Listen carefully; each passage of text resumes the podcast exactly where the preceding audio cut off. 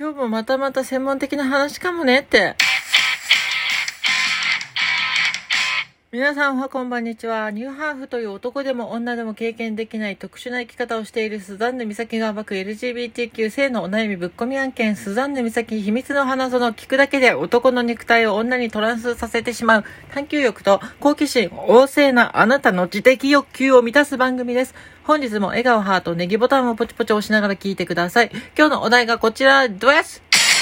お便りいただきました。えっ、と、ペンネーム60歳手前のおじさんから、MTF で女性、えー女女体化を目指す方に、女性ホルモン剤の筋肉注射や経口剤服用は多くいらっしゃいますが、低用量ピルの服用をされている方はあまり聞きません。これは卵胞ホルモンと黄体ホルモンの違いから来るものなんでしょうか？低用量ピルの服用で卵胞ホルモンも含まれているならそちらが手軽と思いますが、なお先日の話題、酢酸シプロテロン、カッコ、抗アンドロゲン薬はピルや AGA 治療療薬にも含まれているようですよ。ということで、はい、60歳手前のおじさんありがとうございました。はい、今日はですね、このホルモン薬についてのお話で、ピルですね、低用量ピルなぜ使わないのかっていうご意見をお答えしていこうかなと思います。えまず、低用量ピルっていうのは、まあ、うん知らない人に説明すると、女性が避妊薬として使うものですね。あの、避妊で有名なのはコンドームなんですけども、まあ、コンドームでも、例えばですけど、あの、行為中に破けてしまったとか、まあ、もしくは相手がコンドーム使ってくれないとか、まあ、いろんな理由があって、コンドームでは避妊できなかったり、まあ、逆にゴムアレルギーでコンドーム使いたくないっていう人が、あの、ピルを使って、あの、えっ、と、避妊をするというね、そんな感じで使われてたりしますね。あと、別に避妊というよりは、生理痛がきつくて、生理を止めたいからっていうことで使う人も稀にいらっしゃるみたいなんですけど、まあ、その低用量ピルっていうのはいろんな理由があって、避妊薬や、えっ、と、まあ、妊娠というか、何ですか？生理を止めるみたいな感じで使われてるんですけど、私はね、使ったことがない、その、なんだろう、ピルを使ったことがないんじゃなくて、あの、生理を経験したことがないので、そのピルを使ってどれぐらい、その、どんな感じに体が変化するのかとか、あの、まあ、例えばその、生理が止まるのかとか、あんまり詳しく知らないんですけども、まあ、本当聞いた話ばっかなんで、実際低用量ピルを使ってる女性が、いや、生理止まんないよとか、いや、なんか不正出血あるよとか、いて、意見がありましたらね、ぜひこちらのお便りの方に送っていただきたいなと思います。で、そんな低用量ピルなんですけど、これなぜトランスジェンダーの人が使わないのかって話ですけど、使います。はい。以上です。終わりです。えっ、とね、使う人もいるし、使わない人もいます。えっ、とね、なぜ使われてないのか、この質問者さんが身の回りで使ってる人少ないなと感じる理由は、ちょっと私も想像するしかないんですけども、トランスジェンダーの人って、まあ大体女性ホルモン注射薬を使って、あの、女性化を進めてるっていうのが、まあ大体一般的なんですよ。でも、その注射ができる病院が身近にないとか、注射ちょっと怖いとか、まあそういった理由で、え注射ではなく飲み薬を使うっていう人もいるんですよ。まあそれとか家族に内緒、周囲の人間に内緒で病院も探すのがちょっと怖いとか、まあそういった精神的な理由だったり、あの職場環境とか、家庭環境だったり、まあ、あと自分自身の勇気の問題だったりとか、あと住んでる環境とかによって、まあちょっと病院には行けないっていう人が飲み薬を使っていることがあるんですけど、その飲み薬の時に、あのピルというものを使ってない人が多いじゃないかってことですよね。で、実際にね、ピル使ってる人いるんですよね。あの、日本はどうかわかんないけど、フィリピンとかはピルとか多分入手しやすいんでしょうね。ピル使ってるっていう人もいるし、日本だと、なんていうかな、多分ですけど、私の多分の予測ですけど、ピルも女性ホルモン薬もあんまりその入手経路っていうのが一緒なんですよね。個人輸入の代行サイトから購入するんですけども、ピルだったら、あの、いくらとか、女性ホルモン薬だったらいくらみたいな金額が出てるんですけど、まあ、別に金額大差ないし、そのピルよりも女性ホルモン薬の方が効きそうな気がするじゃないですか。うん、実際効くか効かないかは自分が使ってみないと何ともわかんないんですけど、なんか効きそうな気がするっていうことで、あの、ピルではなく、エスト、エチニルエストラジオールだったりとか、えー17ベータエスタエストラジオールだったりとか、あと結合型エストロモンっていうものが主成分、有効成分の薬、まあ、さっきの代表的な薬で言うと、プレマリンとか、えーと、エストロフェムとか、あとなんだ？えーっと、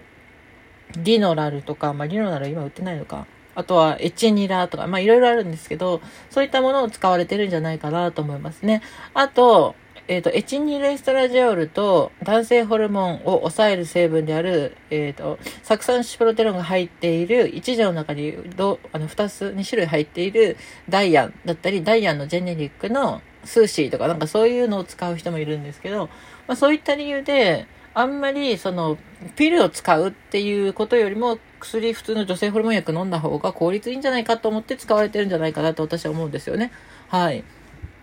だからまあ、何ですかね。まあなんか、ピルだと、ピルってあの、えっ、ー、と、例えば40シートぐらいあったとしたら、そのうち何個かは偽薬って言って、その、何も入ってないんですよ。プラシーボ効果っていうか、あの、飲み忘れがないようにするために、あの、何も有効成分が入ってないあの薬っていうのは何錠か入ってるんですけど、1シートの中に。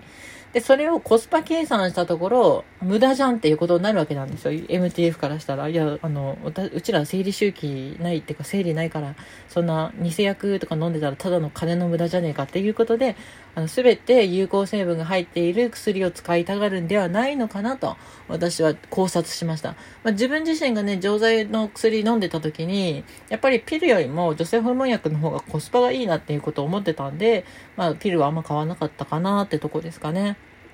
はい。で、この質問者さんがおっしゃるように、まあ、卵胞ホルモンとか、黄体ホルモンとか、女性ホルモンには2種類ぐらいあるんですけど、それの関係でピルを選ばないのかなと思いますし、まあ、卵胞ホルモン、黄体ホルモン薬を別々に買うっていう人もいるんじゃないか。まあ、いろんな人がいますよね。あの、注射して、女性ホルモン注射して、2週間に1回女性ホルモン注射してるんだけど、後半は血中の女性ホルモン濃度が下がるから、あの、2週目に入ったぐらい、違う、えっ、ー、と、1週間、あ、2週目に入ったぐらいか、ごめんなさい、何、何言ってるかさっきからわけわかんないけど、2週目に入った時に、あの、錠剤を始めるっていう人もいるし、まあ、本当人それぞれなんですよね。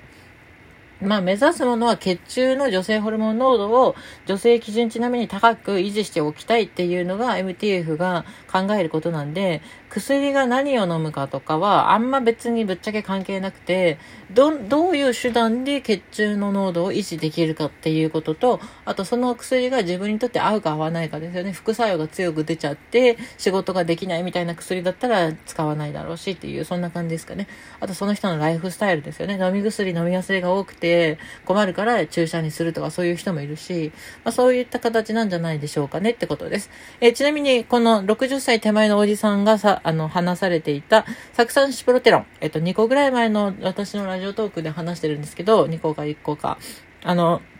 それについて、えこれはピルとか AGA 治療薬に含まれているっていうことなんですけど、おそらくさっき言った、あの、ピルっていうのは、ダイアンっていう薬があるんですけど、これのことなのかなと思いました。このダイアンっていう薬は、まあ、ピルとしても使われてる薬なんですけど、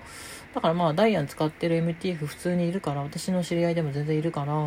まあ別に使ってるんじゃないかなっていうことと、あと AGA 治療薬。これは男性型脱毛症のことを AGA って言うんですけど、AGA 治療薬として、あの、酢酸シプロテロン。これはあの男性ホルモンを抑える効果があるので使われてるってことですけど、多分今は使われてないんじゃないかなと思います。私も AGA 治療は、友達が AGA の治療薬とかめちゃくちゃ詳しくて私に教えてくれたんで、いろいろ私も勉強したんですけど、今はどちらかといったらミノキシジルとフィナステリドとか、あの、フィンペシアとか、なんかよくわかんないけど、そういったものが主流で、これはどちらかというと男性ホルモンが、えっ、ー、と、テストステロンって言うんですけど、このテストロステストステロンがジヒドロテストステロンっていうものに変化することによって、その脱毛を起こしてしまうってことなんで、このテストステロンがジヒドロテストステロンに変化するのを抑える薬とか、あとは血中のね、頭皮の血えー、血流を良くする薬とか、まあ、なんかそういったものが多くて、えっと、アンチアンドロゲン、男性ホルモンを抑える薬っていうのは、